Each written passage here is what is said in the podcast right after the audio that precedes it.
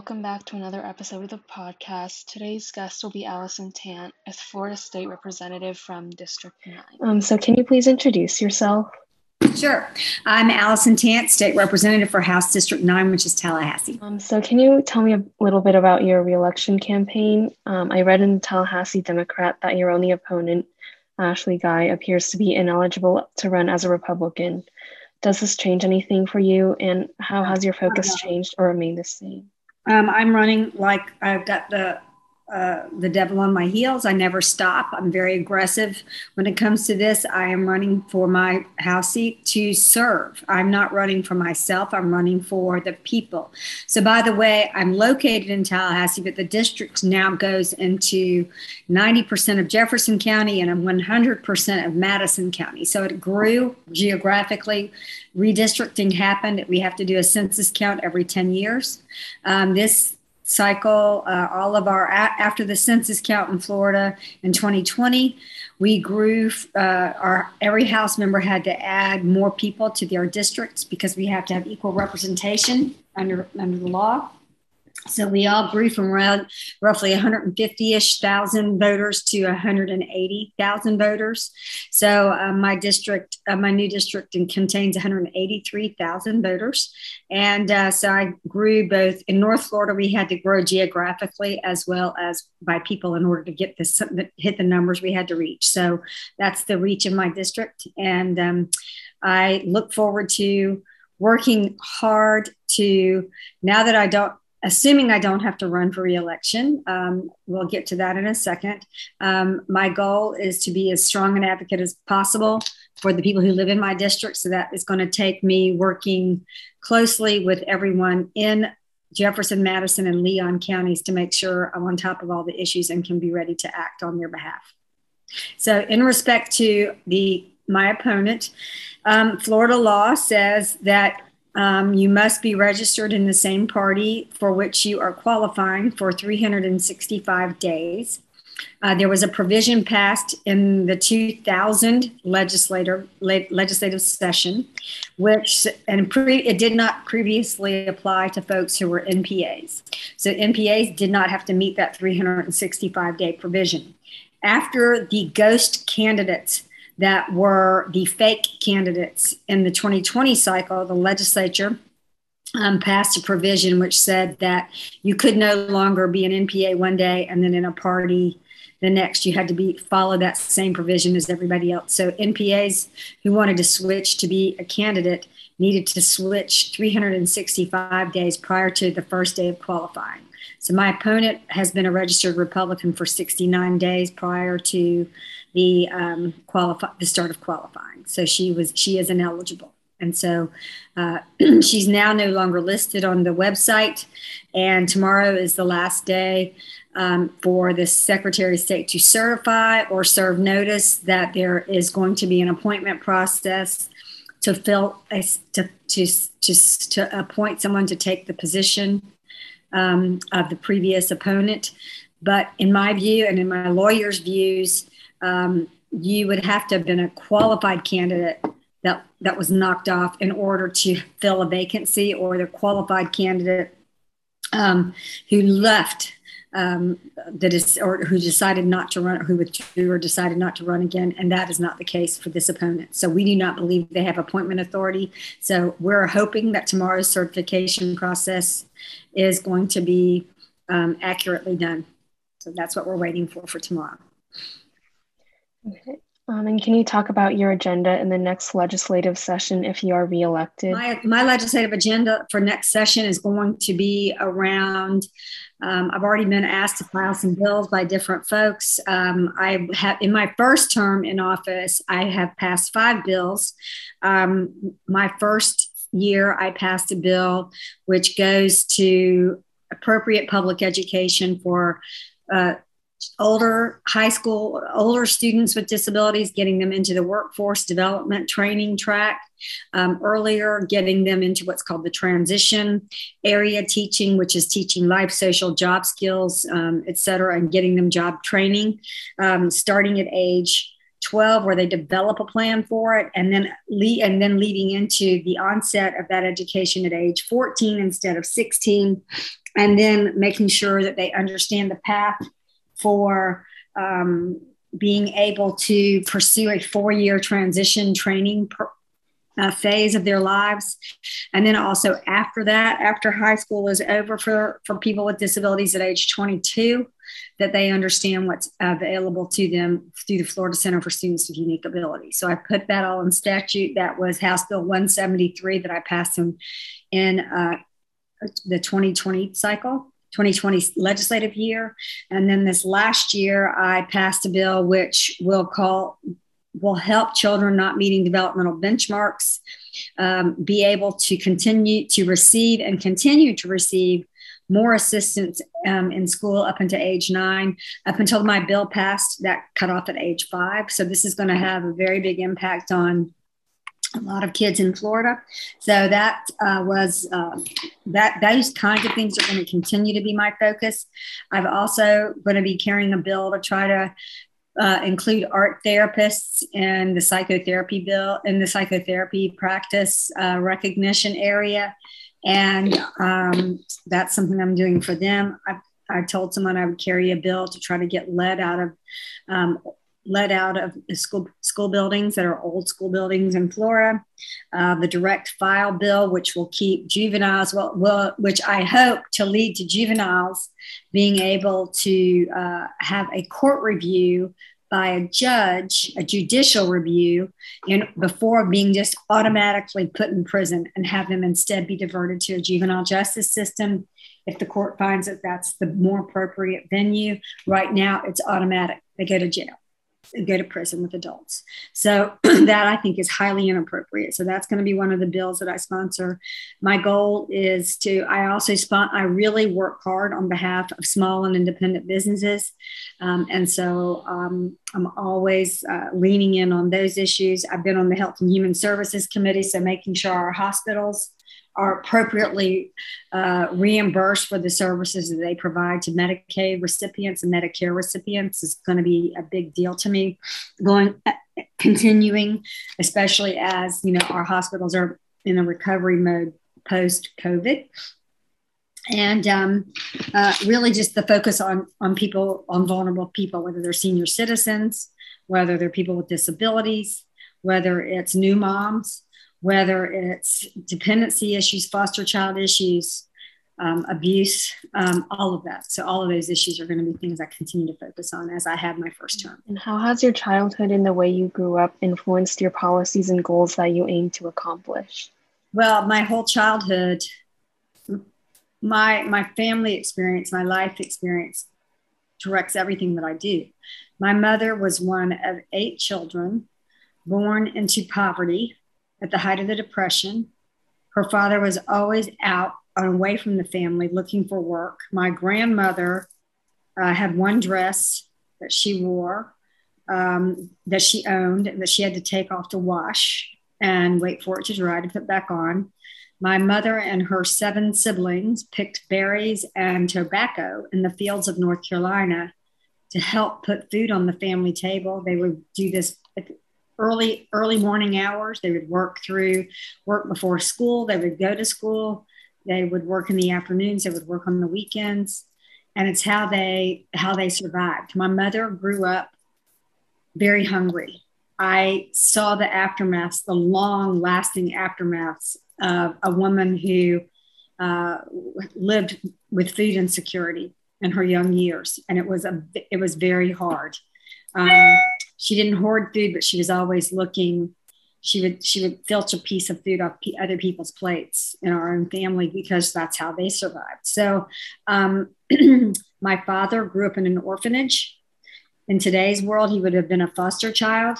Um, he was surrendered to the orphanage by his mother, who um, put he and one of his older sisters in an orphanage um, and kept his the other sister at home because she had a brain damage from birth from a birth incident in 1920, and so she had no way. Her, the that his father had abandoned the family, so she had no way to feed her children, and she wanted something better for my father and, and his older sister.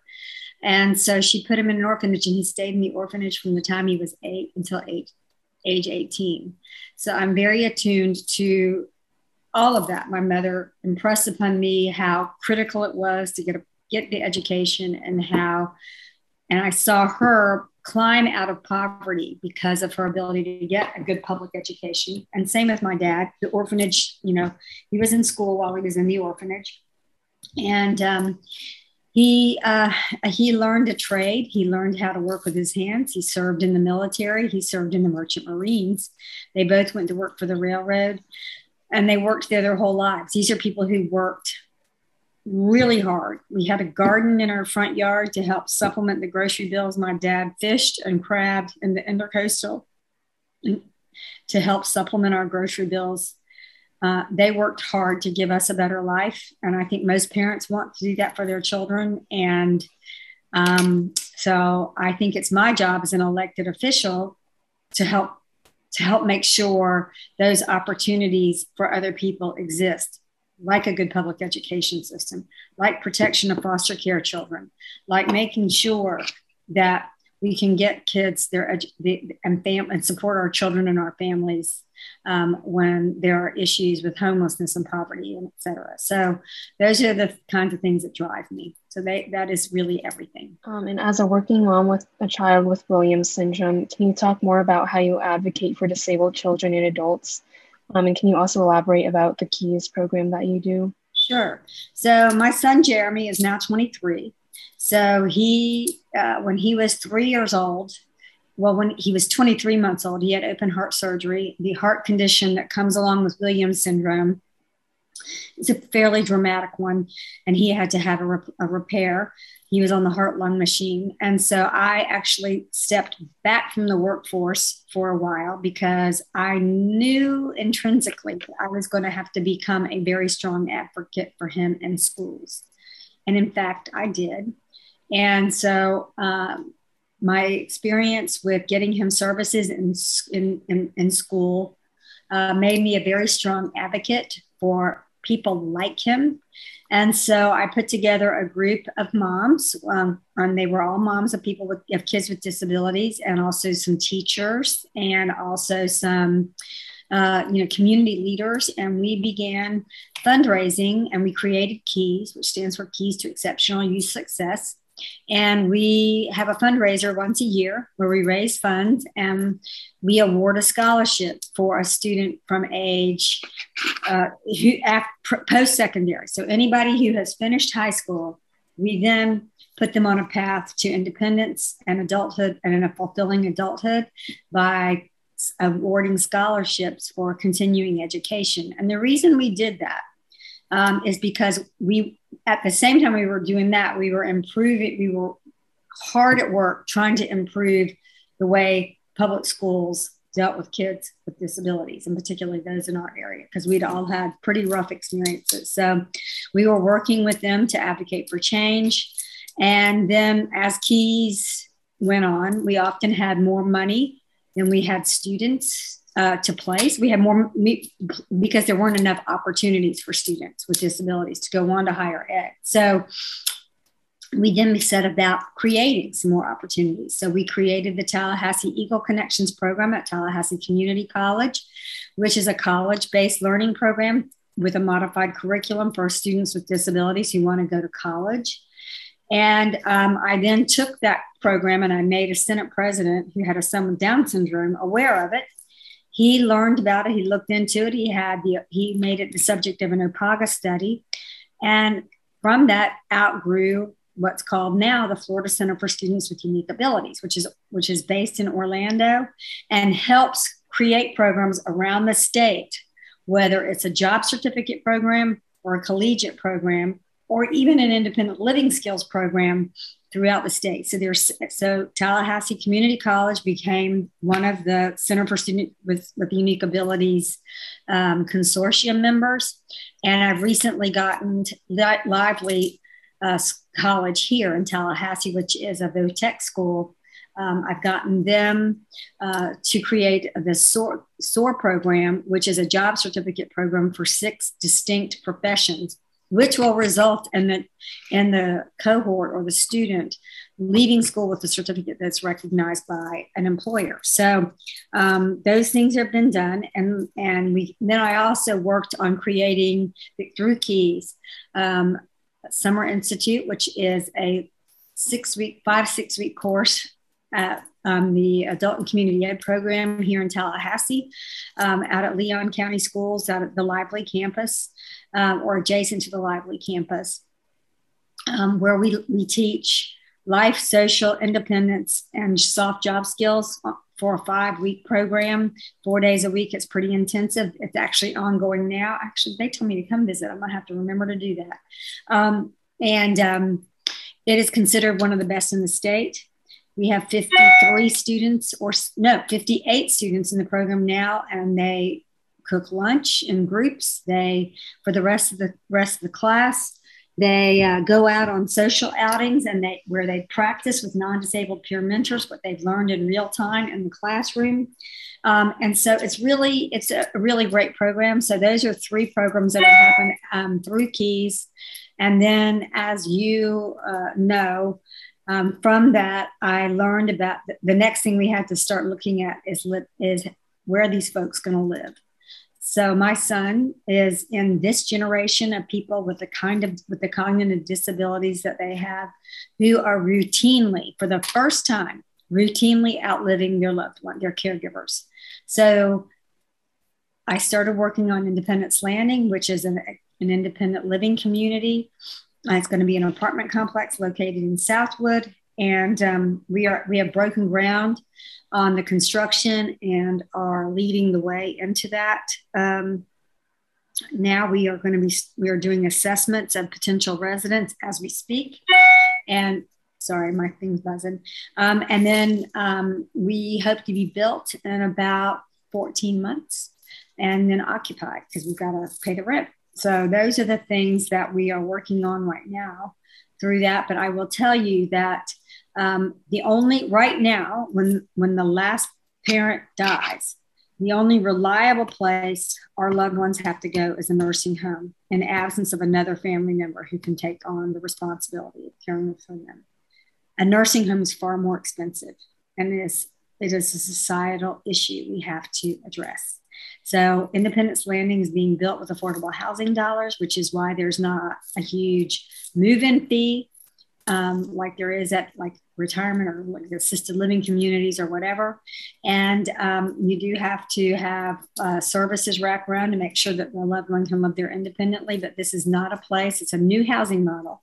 Um, it's not a place for people who have medically, who are medically fragile and need constant medical care or, or full-time supervision, so flight risks and stuff like that. That's not the right place for this, but this is a start on a new way to do things. So we're going to get this right and then talk about what next steps there are. So that's the plan with Independence Landing.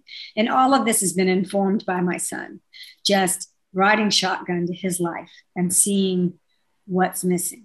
And so, and what needs to be done for people like him.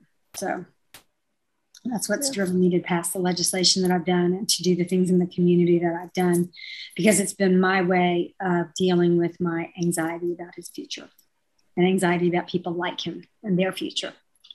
And in 2022, you passed House Bill 15 and House Bill 117, both helping improve the lives of disabled people. Can you talk more about those bills and their importance, and how will you continue to expand on those rights? Well, House Bill 15 is pretty landmark legislation. That's the one I told you about. So, federal law allows for schools to provide educational supports to students who are not meeting developmental dis, developmental benchmarks up until age nine. Florida cuts that off at age five. My bill brings us up to age nine or second grade, whichever comes first. And the reason I pursued that bill is because a child who is assessed and in need of services at age three, four, five stops at that point. They have a gap in services, they begin to uh, regress, and then they have to be retested all over again by a multidisciplinary team of people, including speech and language pathologists, occupational therapists, physical therapists, behavioral therapists, uh, program uh, managers, uh, and teachers, reading specialists, etc. And by the time you finish that, months have gone by.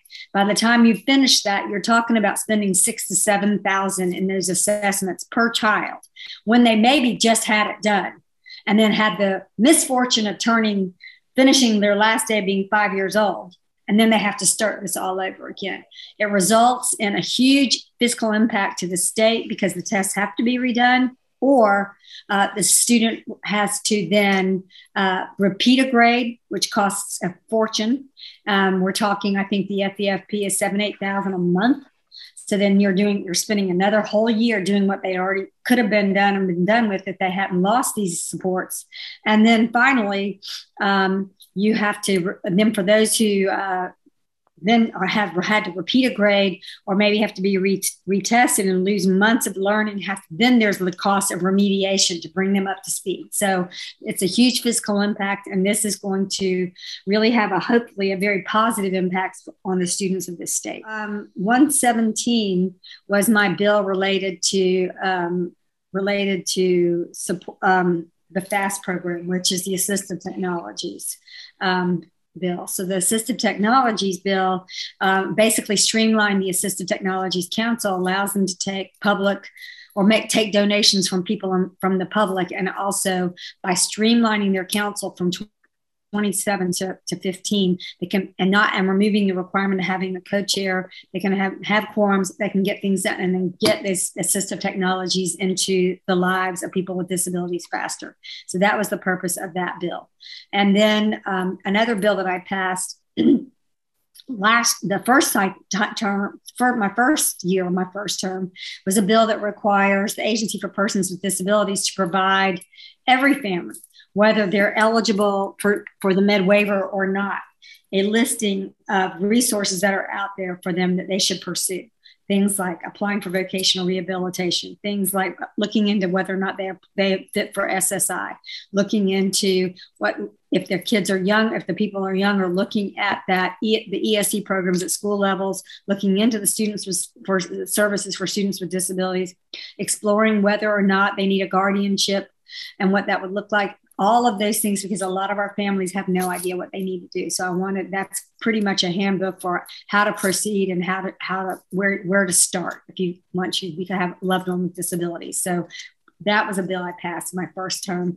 And the, and finally the other bill I passed my first one, which is a fun one, is new license plate um, to fund state parks and so a specialty license plate um, that when uh, that will generate uh, hopefully um, a billion dollars over a period of years, which will help go to repair state parks, uh, rebuild habitats, uh, replant seagrasses and other other um, foliage that's necessary for for habitats to survive, uh, repair boardwalks, make things ADA compliant, et cetera. So that uh, that bill passed in my first term, it's my first year as well. So that gives you a rundown of my bill. So, um, and sorry. now I'm going to steer towards how your policies can improve the lives of women. So can you give some examples of some policies that you have that can help these women? Yeah, well, one of the things that we focused on uh, my freshman year was um, the creation is expand extending Medicaid coverage to women who who were pregnant women. Right now, under Florida law, if you meet the income requirements, you can become a Medicaid patient when you become pregnant. Um, what this bill did was keep the woman and the baby on Medicaid for a year after the birth of the baby, hopefully then increasing and improving infant mortality outcomes and, and the health of the woman, the health of the mother, and the support of the family. So that's one of the bills that we passed my freshman year uh, in the legislature. So those, that's one example. Um, and have you ever felt like you were treated differently as a female politician, especially in the South? Um, how are you going to try to change that and how do your policies reflect that? I, will tell you that when I was running for party chair, when I did that in a previous iteration of life, um, I did get hit with from men with I don't like the way your hair looks in that picture. I was also hit with this picture doesn't have you smiling. You need to be smiling. And I also got hit with I don't like your dress. It's too plain. You should be in a jewel tone. You should be. And I'm like, women didn't say that. Uh, it was men. So that happened.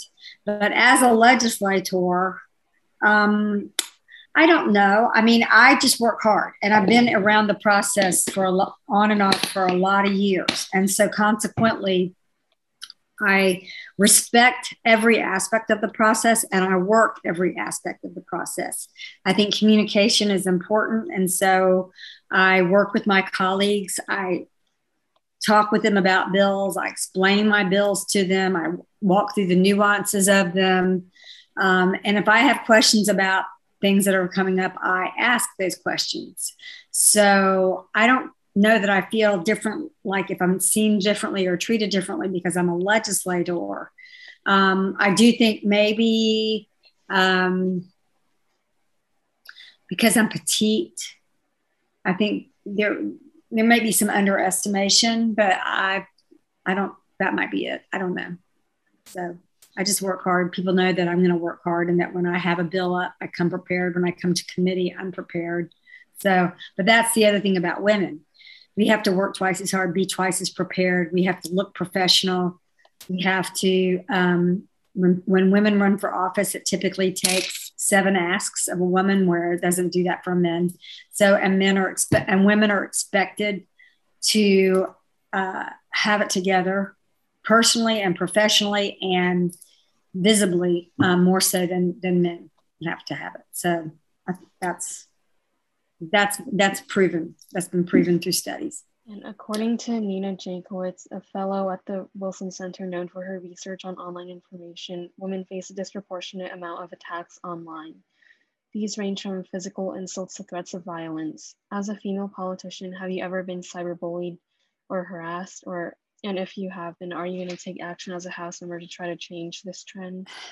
Well, I can tell you I have been bullied. I have not been bullied since I was a legislator as much as I was when I was a party chair.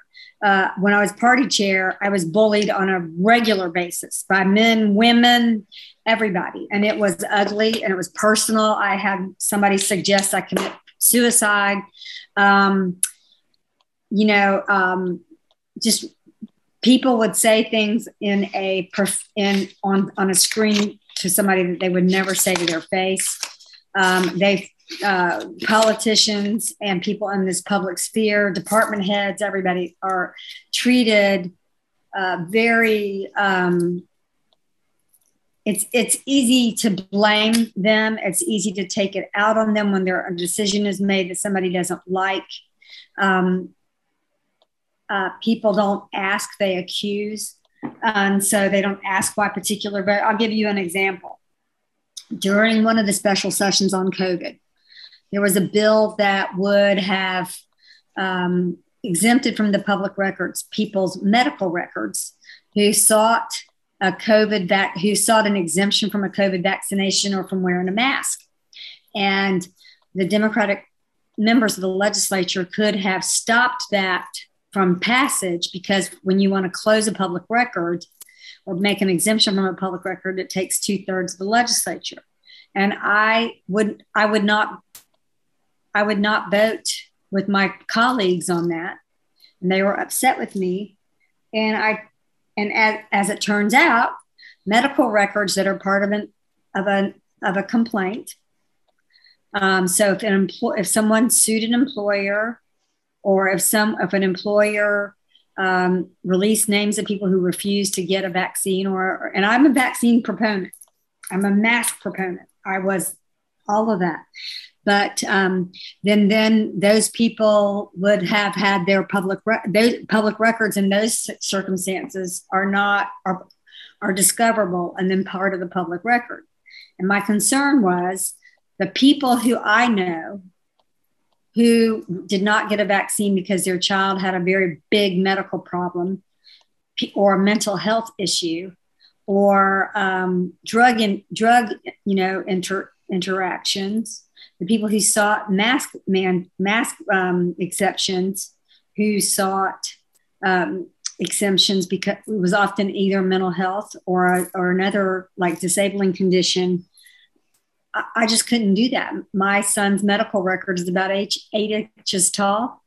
And I really didn't want all that out there. And I mean, I, I believe in taking hard stances on things, but keeping people's medical records in the public sphere was not one I was willing to take a gamble on. And so um, I got bullied on that. I had several people uh, send nasty messages about that um, on social media because they thought I somehow did not um, stick up for the Democratic caucus on something. And it wasn't the Democratic caucus I was sticking up for, it was for families with people like my son um, and people who have mental health issues that they just don't want the rest of the world knowing about. It was for people um, who were um, whose whose son or daughter or mother or father might die if they you know had uh, um, had to uh, have one drug over another that kind of thing so for me it was it was not as a clear black and white but i but i do know i do have other friends in the legislature who are always getting trashed on social media for one thing or another could be because they're gay, could be because they're Persian, could be because they're black. Um, and so there's a lot of that. But we did have a constituent that we tried very hard to serve. And this was another bullying incident. And he um, wanted us to interfere in a legal process he was unhappy with a neighbor who had, I think, either complained about him or called the police on him. And he wanted us to stop a legal investigation or a police investigation into all of it. And I refuse to do it. I don't think that's appropriate for a state legislature to get involved in because it's a it is a complete criminal justice matter. And um, and we made some calls to find out if there was any validity to it. And they said that the state attorney and others had said we tried really hard to work with this gentleman, and he kept harassing my aide and kept making began making his threats kept es- started to escalate. So we finally had to call the sergeant's office and say, we need to make you aware that this particular constituent is of concern to us. Wanted to make you aware that if he tries to come in the building, we might need to monitor him or what have you. So, uh, just so that so that does happen. Yes. And on your campaign website, you state that you hope to achieve an equitable Florida.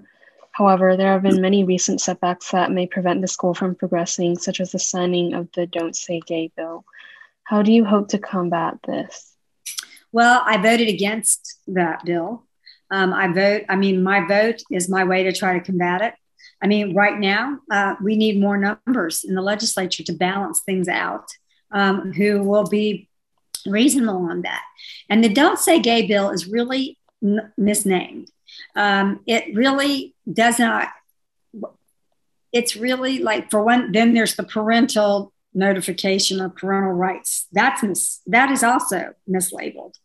Basically, that bill talks about how we teach children K, kindergarten through third grade um, about um, gender identities or whatever. There isn't, there is no sex ed at that age. There's no gender talk about that at that age. There's nobody he's going to try to say to somebody, you really shouldn't be a boy, you should be a girl, or anything like that.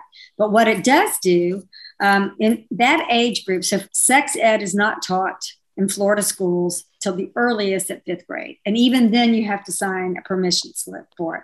Now, my child with developmental disabilities did not get sex ed- education until much later because he wasn't ready to learn it. So the developmentally appropriate step is already being done by our schools. What children are taught at the kindergarten, first, second, and third grade levels is about stranger danger and about don't let somebody touch you where your bathing suit covers. So now it's a question now as to whether that can be taught under this bill.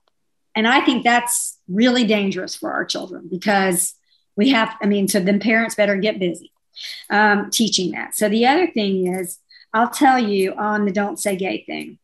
Um, what children at that age are doing every every year because i just now my kids are a little older now but we did it over and over and over again is the family tree you may, you might remember this from your elementary school and preschool days you bring in a poster board with a picture of your mom and your dad and your sisters and your brother and your grandmother and grandfather, whatever. You do your family tree. Well, when Johnny has two dads or two moms, there will be questions about that. And the question is, what is the teacher able to say? What, what will the teacher be able to explain, if anything? And under this bill, the teacher will not. And so I guess they're assuming that these kids are not going to talk to each other on the playground, or they're not going to talk to that older older student at the school. That they're just going to go straight home to mom and dad, and that's what that means. And of course, we all know that students don't do that. Children talk to each other and all that. But I'll tell you, I was a big sister in the Big Brother Big Sister program for three years before I had my kids. My little sister was seven years old when she asked me the following question we were driving to home from one of our weekly events. And she says, Can I ask you what gay means?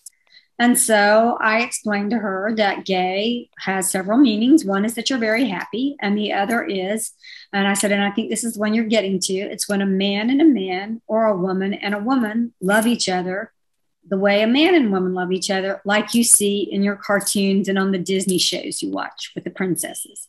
And I said, literally, it is love.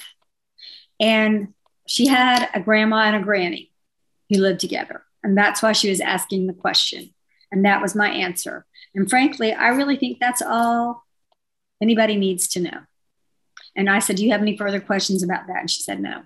So that's the don't that's so so I think this whole don't but the thing that's the most egregious of the don't say gay bill is not even all of that. It is that if a parent is unhappy and decides to sue the school and they win, they get attorney's fees. If they sue the school and lose, they get attorney's fees. So there's nothing to protect our schools or our teachers from a frivolous lawsuit or an, you know, an unreasonable issue. So I'm I'm very concerned about that whole process. So, but I think that bill's going to be litigated, and it's probably not over yet. So. Um, and lastly, what do you hope to see in Florida's policies in the future? Overall, what do you think we as a state need to focus on in order to improve equality and diversity?